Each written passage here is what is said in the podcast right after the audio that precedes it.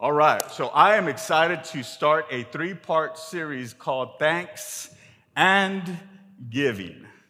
Thanks and Giving. And we're going to jump right in. My subject today is called The Temptation to Grumble. The Temptation to Grumble. Are you ready for the word today? All right. There's a movie series from the 1990s you guys don't even know what I'm talking about, huh? About two men named Max Goldman and John Gustafson. Anybody know what I'm talking about just yet? Nobody? Maybe one. Max Goldman and John Gustafson, and one of the reasons these movies, two movies, were received so well was because, as Hollywood can do, they allowed us to witness these two main characters these two men that were played by Walter Matthau and John Lemmon, they got away with some exaggerated attitudes and behaviors on the premise or blaming it all on grumpiness. Because these characters were able to express their irritability through comedy, automatically the movies became a audience favorite. However, if we were to practice their words, and if you and I were to practice their actions off screen, I can assure you that we would be far from anyone's favorite. Because in reality, no one likes to spend time with a complainer. No one likes to spend time with a grumbler. Studies have shown that there are a few things that are more harmful to your health than a bad attitude. Because our attitudes begin with the mindset and our approach and how we're seeing things. Because if our perspective is stuck in a constant state of negativity, our body, our behaviors, our mental, our emotional state, and even our physical health will begin to take on the posture of negativity. It affects everything that we are as a whole being. A study from the University of Minnesota stated that having a bad attitude, having a negative attitude can, are you ready for this? It creates chronic stress, which upsets the body's hormone balance. It depletes the brain chemicals that are required for happiness and it damages the immune system.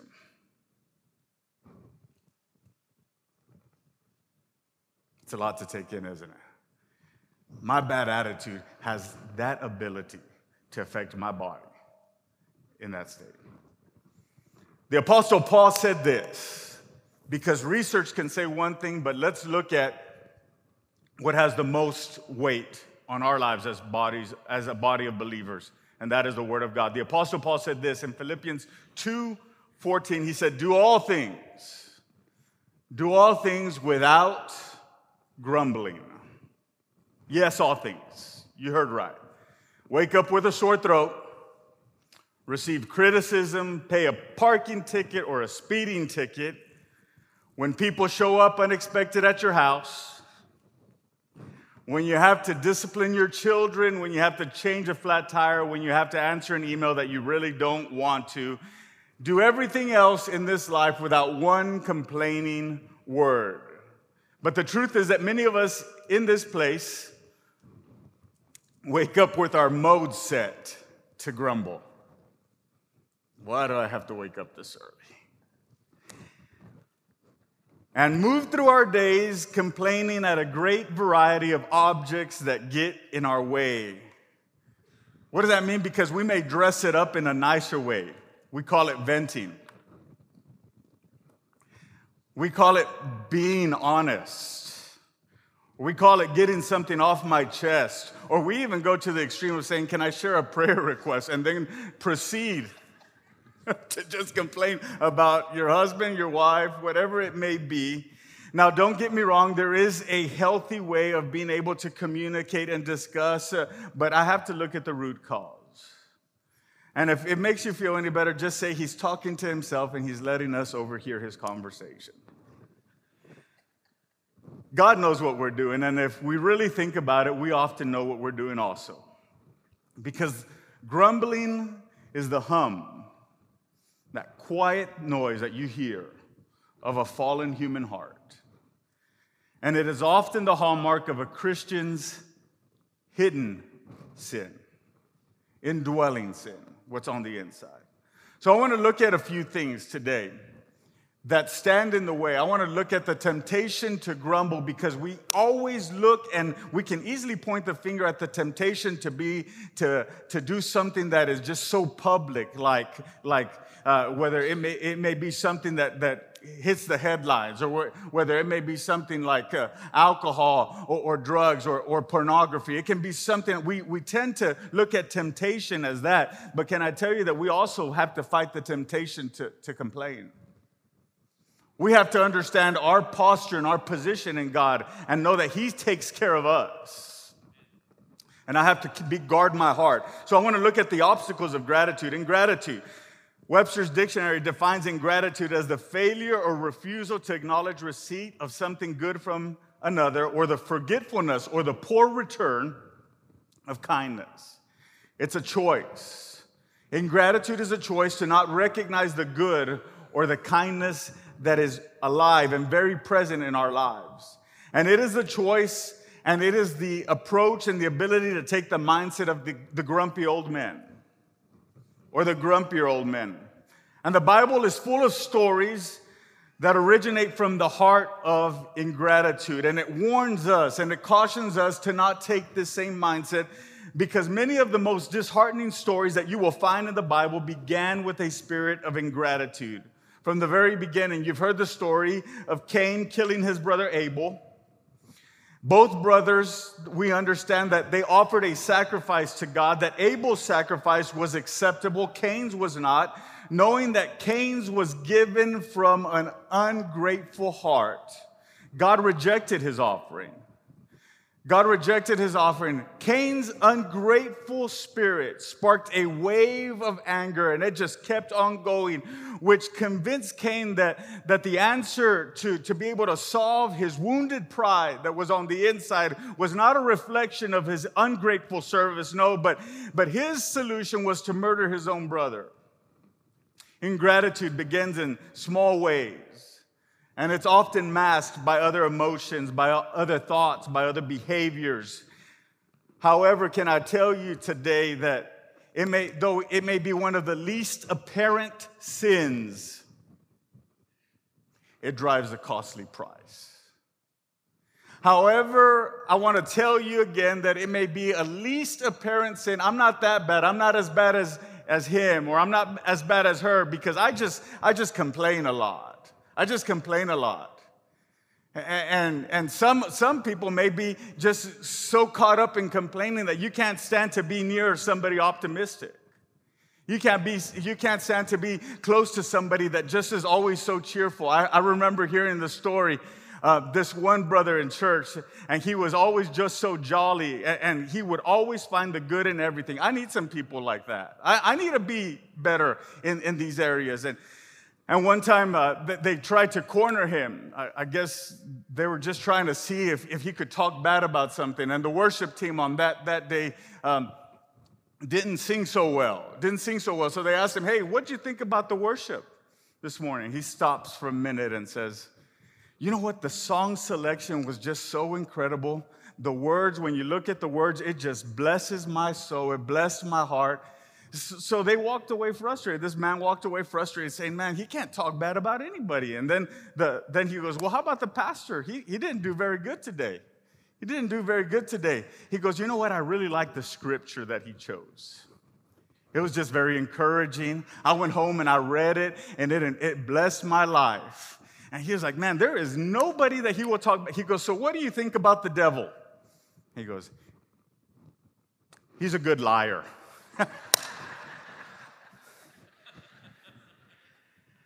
We need some optimism in our lives. We need, we need to be positive. We, but it's more than just a mindset. It is a spirit of gratitude, of knowing, you know what? I am where I am because of God's goodness.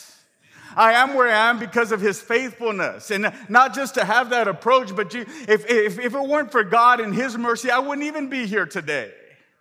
It's about having that approach and that mindset and saying, you know what? Everything that I have is because of him. Let's look at Israel's attitude in its earliest days after they exited Egypt. The initial grumble is found in Exodus chapter 16. God sends Moses to take his people out of captivity. They go out. He had promised a land that flowed of milk and honey, but they are going through the desert. They're going through this wilderness. And after 45 days of travel, the Bible tells us that Israel's resources began to run dry. And with, with these dwindling resources, they began to, to, to be overwhelmed by their hunger and by their exhaustion. And the, the excitement of escaping their enemies had, had started to dwindle. Their new sense of, of freedom was quietly just moved to the back burner because of the physical need that they had. And they began to grumble. Exodus 16 12 says, And the whole congregation of the people of Israel grumbled against Moses and Aaron in the wilderness. Exodus 16 3 says that the Israelites said to them, If we only we had died by the Lord's hand in Egypt. This is how bad it was for them. They said, I would have rather died in Egypt. There we sat around pots of meat and ate all the food we wanted, but you have brought us out into the desert to starve this entire assembly to death, just as we struggle with the gravity of our physical needs. So did Israel. So did Israel, overcome by their fear and overcome by their hunger. Israel's focus all of a sudden just shifted from the great work that God had done in their lives to the, the very present need that they had in their life. Overcome by the fear of hunger, they shifted and they said, you know what? I, they looked at where they could get what they wanted and what they desired, which was Egypt. Their complaint surpassed their empty bellies to resolve that Egypt could better care for them in their time of need.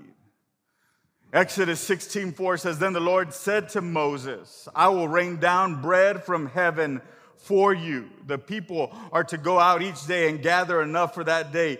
In this way, I will test them and see whether they will follow my instructions. On the sixth day, they are to prepare what they bring in, and that is to be twice as much as they gather on the other day. So, watch this. So, Moses and Aaron said to all the Israelites, In the evening, you will know that it was the Lord who brought you out of Egypt. And in the morning, you will see the glory of the Lord because he has heard your grumbling against him.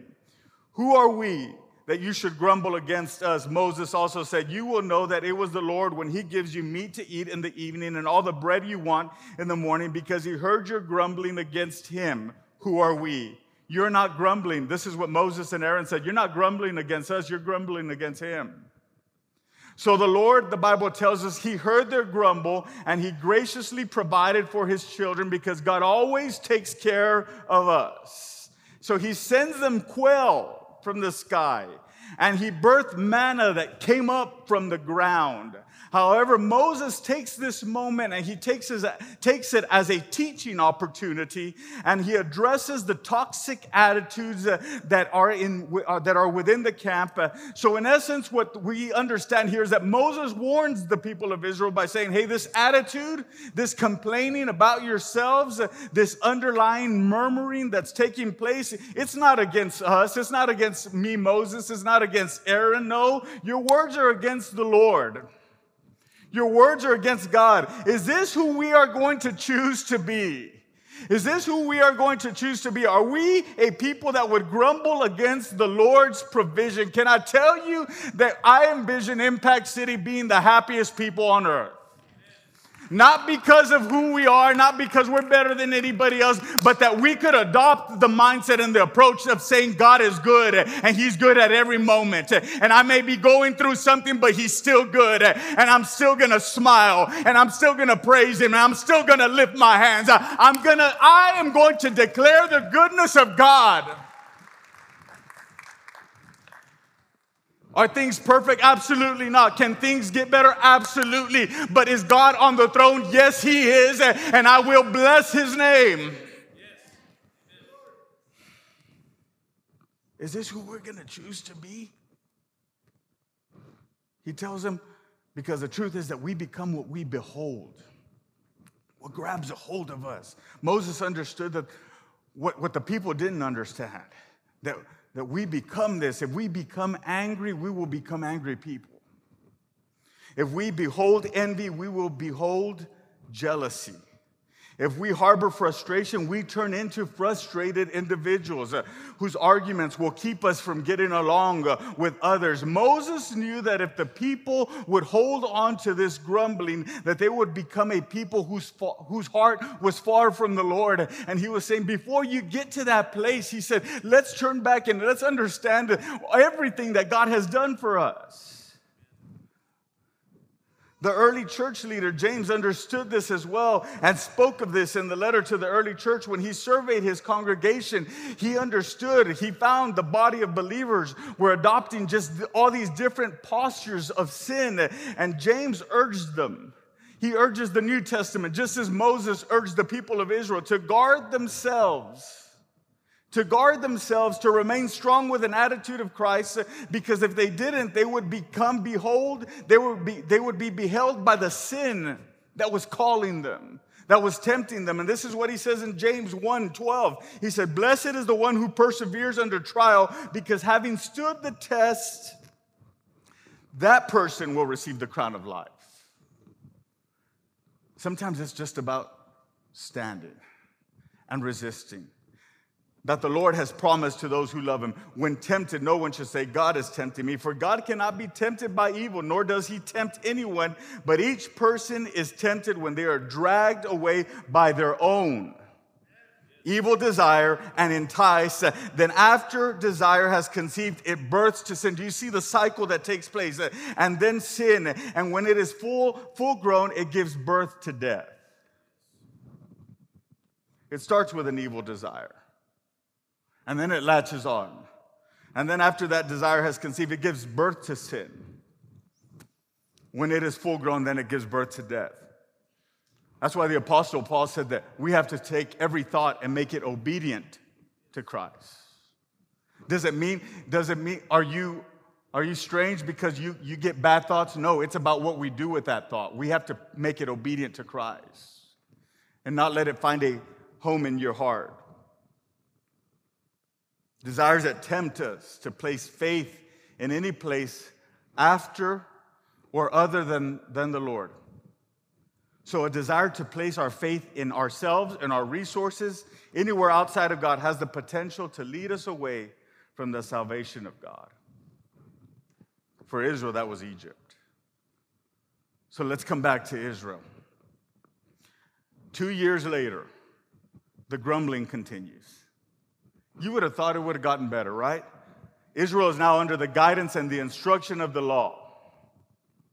And after nearly 800 days in the desert with daily provisions of manna and quail, Israel should have already surpassed the, the spirit of grumbling. They should have gotten past that point, And they, you would think they would be living out a spirit of gratitude. But look what Numbers 11 tells us. Now the people complained about their hardships Two years later, and they're in the same place. The people complained about their hardships in the hearing of the Lord, and when he heard them, his anger was aroused. Then fire from the Lord burned among them and consumed some of the outskirts of the camp.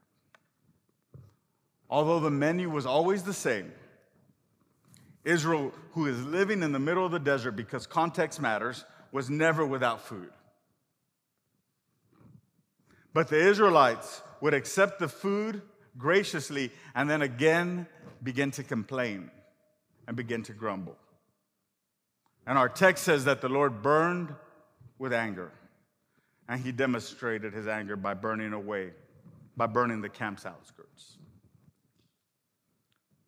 So, why do we grumble? Why do we get there?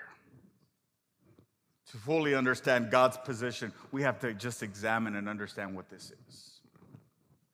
given how long Israel remained in the desert, considering the number of stories that were never told. Think of that for a moment, because they were there for 40 years, but yet not every story that took place is found, is archived in God's Word.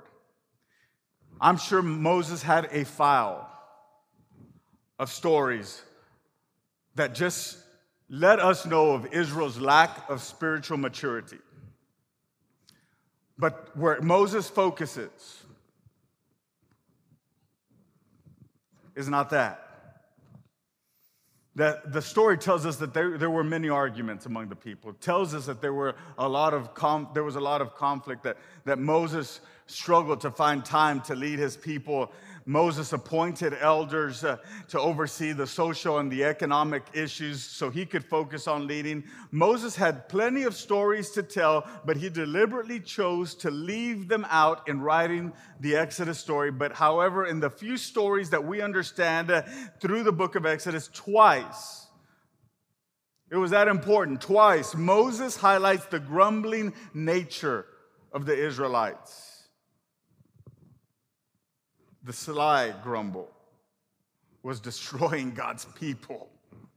And Moses understood that it had the potential to destroy God's people in the future. Why? Because he knows, as we read in James, that, that the attitude of ingratitude leads us to sin that eventually pulls us away, far away from God, that we no longer trust him, that we no longer depend on him.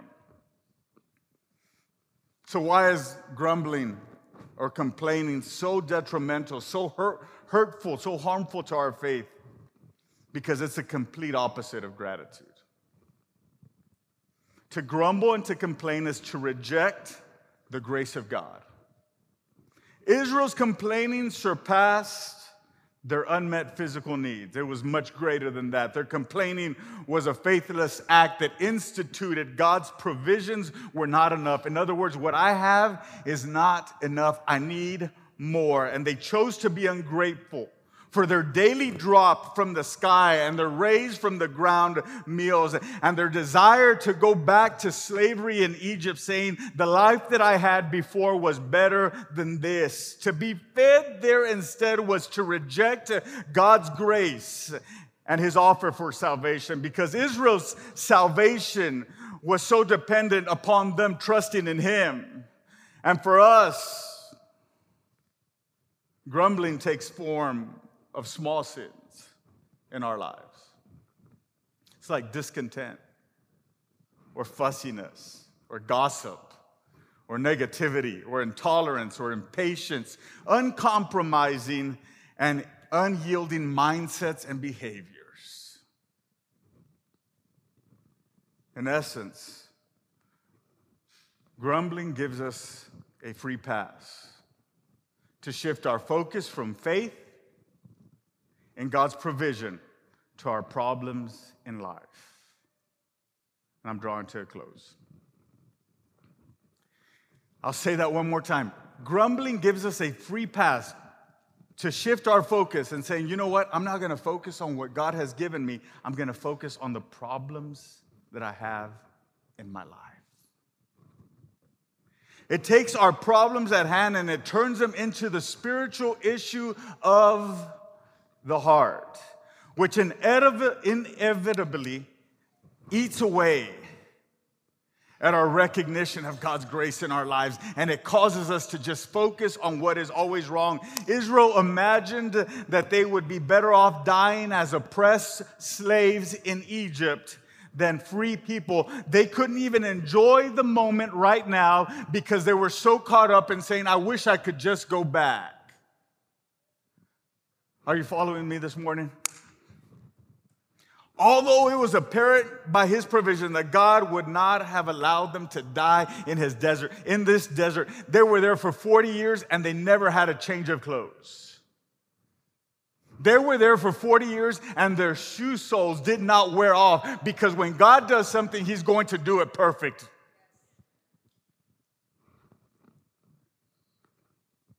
Israel still would have chosen death by slavery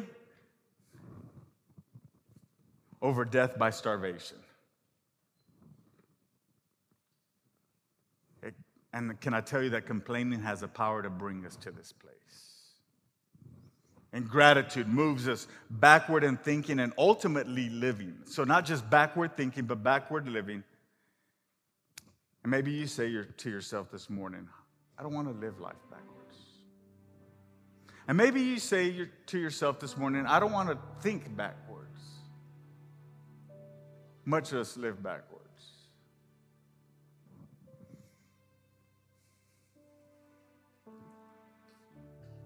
We know that we live in a place of backward living and backward thinking when we get stuck in the why.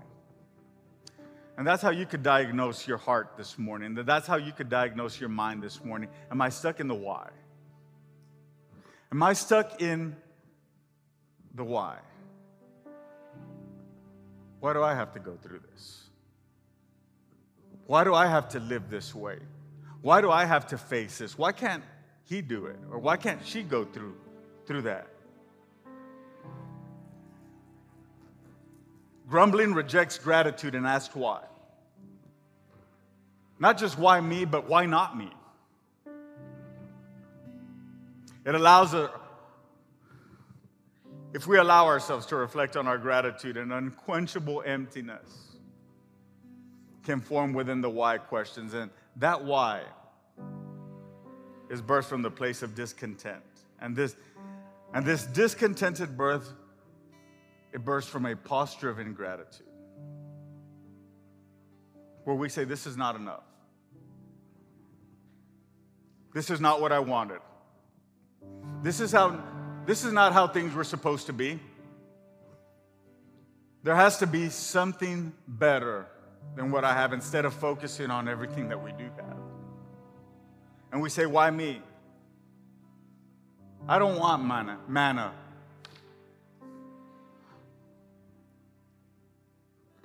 Or I'm tired of quail, I would rather have. Is there a sense of discontentment in your soul? Do you find yourself stuck in the why? So today I want to challenge you that you would, you and I, individually would closely examine our thoughts, that we would closely examine our attitudes, that we would closely examine our words. And ask yourself the question am I, am I complaining a lot? Do I look at my life and say, this is not enough? Or do I, am I constantly saying, I want, I wish, I had, I miss this? Do I look at others' lives and wish that I had what they had? Wish that I had their experience, their possessions, their house, their job, their friends. These grumbles take the form of questions. It's those murmuring words under your breath that you walk away from circumstances and, and you feel a sense of discontentment. They're thoughts that cross your mind that can sometimes seep into your conversations. What I want to tell you is that a grumbling heart is the exact opposite of a grateful heart. And, and I want to tell you this that what you have, that what you're looking at doesn't need to be evil. That what you're craving doesn't need to be evil. It's not necessarily that. Often, often it isn't. For the Israelites, for example, it was just the, the simple things that for them that they were just not happy with. They, they were pursuing food, they were pursuing water, a safe passage to the promised land, a life of comfort. Their desires were not necessarily sins, but their desires for the good things somehow turned bad because they wanted them sooner than what God wanted to give them, give it to them. It was the timing. They wanted those things more than they wanted God Himself. Lord, help us today. So too with us. So too with us at times. We want a relaxing evening at home, but we get frustrated when our friend calls because he needs help moving. We want a job that feels meaningful, but yet we get stuck in between the spreadsheets. Or, or more, significantly, more significantly, we want a future that we plan for, but what we get a, instead we get a future that we never wanted. We say unfair, we say that's not right. We, those desires become expectations, those expectations become rights. And instead of bringing our disappointment to God and allowing His word to steady us and allowing His word to comfort us and allowing His word to just uh, uh, give us a new perspective, no, what, what happens is that desire, it festers into discontentment. We grumble and we say, Why is He being blessed? Why is she being blessed? Why not me? Or why, why am I going through this? So I want to tell you this morning let go of the grumbling. Let go of the grumbling. Let go of the complaining. And let's turn our focus to God. Can we do that this morning? Like all temptations, the Bible tells us that are common to man. First Corinthians chapter 10 and verse, uh, verse 13. All temptations that are common to man, God always provides a way out. He doesn't leave us stuck there. There's always a way out that you may be able to endure it. That we could get to that point where we do all things without grumbling. How do I get there? Three things. This is not in your notes. So if you're take if you're take this is not in the YouVersion app, so you can take notes. You repent of difficult to control desires. When you re- recognize those grumbling words, stop yourself and say, What am I wanting right now that is more than God's will? What desire has grown more important than knowing Christ Himself? Because grumbling does not become a problem of out there. Grumbling is a problem of in here. In addition to recognizing our own, our, our own grumbling, we need to repent of those desires that would keep us from saying what Paul said. It is my eager expectation and hope. Watch what he says that Christ will be honored in my body, whether by life or death. If I live, great, or if I die, that he would be honored whether by comfort or whether by disappointment, whether by hope fulfilled or whether by hope deferred, in whatever state I am in, that He would be honored, that He would be lifted up. Can, can, can I get to that place? John, can you get to that place? Whether it be in this life or whether it be through death or whether it be in comfort or discomfort, that I would say that, that God would be honored in my life. The second thing is remember God's word of life because his word is the true reflection of who we are. We need God to reinterpret some circumstances for us this morning, and that may be where you find yourself. Therefore, as uh, Paul says, we put away the grumbling by holding fast to the word of life. So, how do you overcome the grumbling? By looking at God's word. Take specific words of His word and apply them to your life with some intensity and hold on to them tighter than the words of discontentment that would want to sneak in. And the last thing is this that we respond to God in faith. We repent of those desires. We remember His word. And then we respond. Finally, take these words and turn them back to God, who is our very present help. In other words, we got to get to a point where we replace the grumbling with prayer. And a place where we replace the grumbling with praise. Jesus, we love you today and we thank you. Let our focus be on gratitude. Let our focus be on the grace that is enough for us today. Let our focus be on what we do have. Let us count what we do have and not what we don't have. Because we know that you're always at work, God. We trust you. God, right now we just stop and we we say no to the temptation to grumble. We say no to the temptation to complain and to look at the negative constantly and frequently and continuously. Right now, God, we choose to look, we shift our focus to you. You are a good, good father.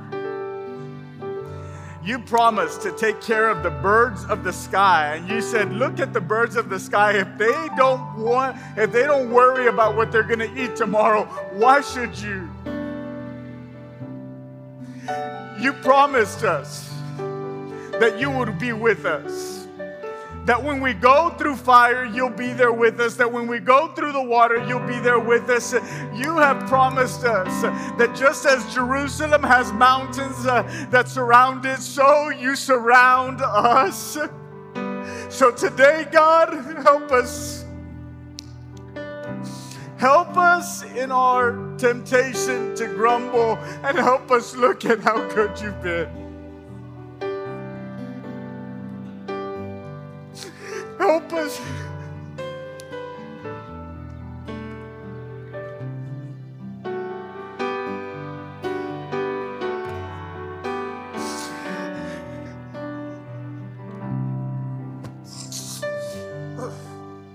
Help us. Help us to know that we wouldn't be here if it weren't for you.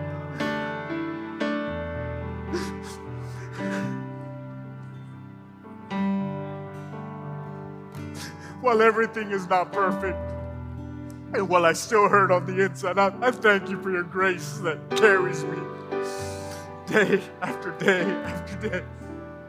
It is all because of you. It is because of you. So, right now, God, we make an intentional choice to shift our focus from the problems that seem unsurmounted in our lives to your goodness. And we say thank you. We say thank you because you're good. We say thank you because you're faithful. We say thank you because your love endures forever. We say thank you because your mercies are new every morning. We say thank you for your favor that's over our lives. We say thank you that, that weeping may endure for a night, but joy comes in the morning. I thank you that the sun will rise again. I thank you that the sun will rise again over our life, over our lives. I thank you that no dark moment and no dark season is forever. But I thank you that you will make a way where there is no way.